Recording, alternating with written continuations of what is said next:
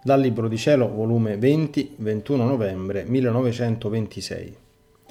Tenerezza di Gesù per il punto della morte. Come chi vive nel volere divino tiene il primato in tutto. Mi sentivo tutta afflitta per la morte improvvisa di una mia sorella. Il timore che il mio amabile Gesù non la tenesse con sé mi straziava l'animo mio. E nel venire il mio sommo bene, Gesù gli ho detto la mia pena e lui, tutto bontà, mi ha detto,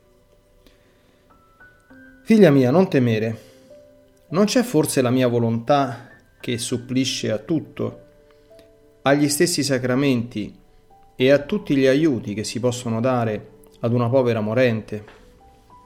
Molto più quando non c'è la volontà della persona di non voler ricevere i sacramenti e tutti gli aiuti della Chiesa che come madre dà in quel punto estremo.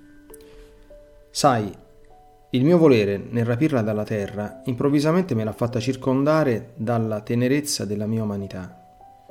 Il mio cuore umano e divino ha messo in campo d'azione le mie fibre più tenere, in modo che i suoi difetti, le sue debolezze, le sue passioni sono state guardate e pesate con tale finezza di tenerezza infinita e divina. E quando io metto in campo la mia tenerezza non posso farne a meno d'avere compassione dell'anima e di farla passare in buon porto come trionfo della tenerezza del tuo Gesù. E poi non sai tu che dove mancano gli atti umani e gli aiuti umani, abbondano gli aiuti divini? Tu temi che non c'era nessuno d'intorno e se voleva aiuto non aveva a chi chiederlo. Ah, figlia mia, in quel punto gli aiuti umani cessano, né hanno né valore né effetto, perché le anime dei morenti entrano nell'atto solo e primo col loro creatore. Ed in questo atto primo a nessuno gli è dato di entrare. E poi a chi non è un perverso, la morte improvvisa serve per non far mettere in campo l'azione diabolica, le sue tentazioni, i timori, che con tanta arte gettano i moribondi, perché se le sente rapire senza poterle né tentare né seguire. Perciò ciò che si crede dagli uomini disgrazia molte volte è più che grazia.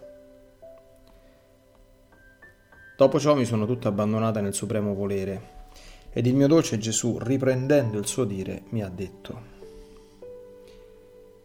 Figlia mia, chi vive nel mio volere tiene il primato su tutto e su tutti gli atti delle creature.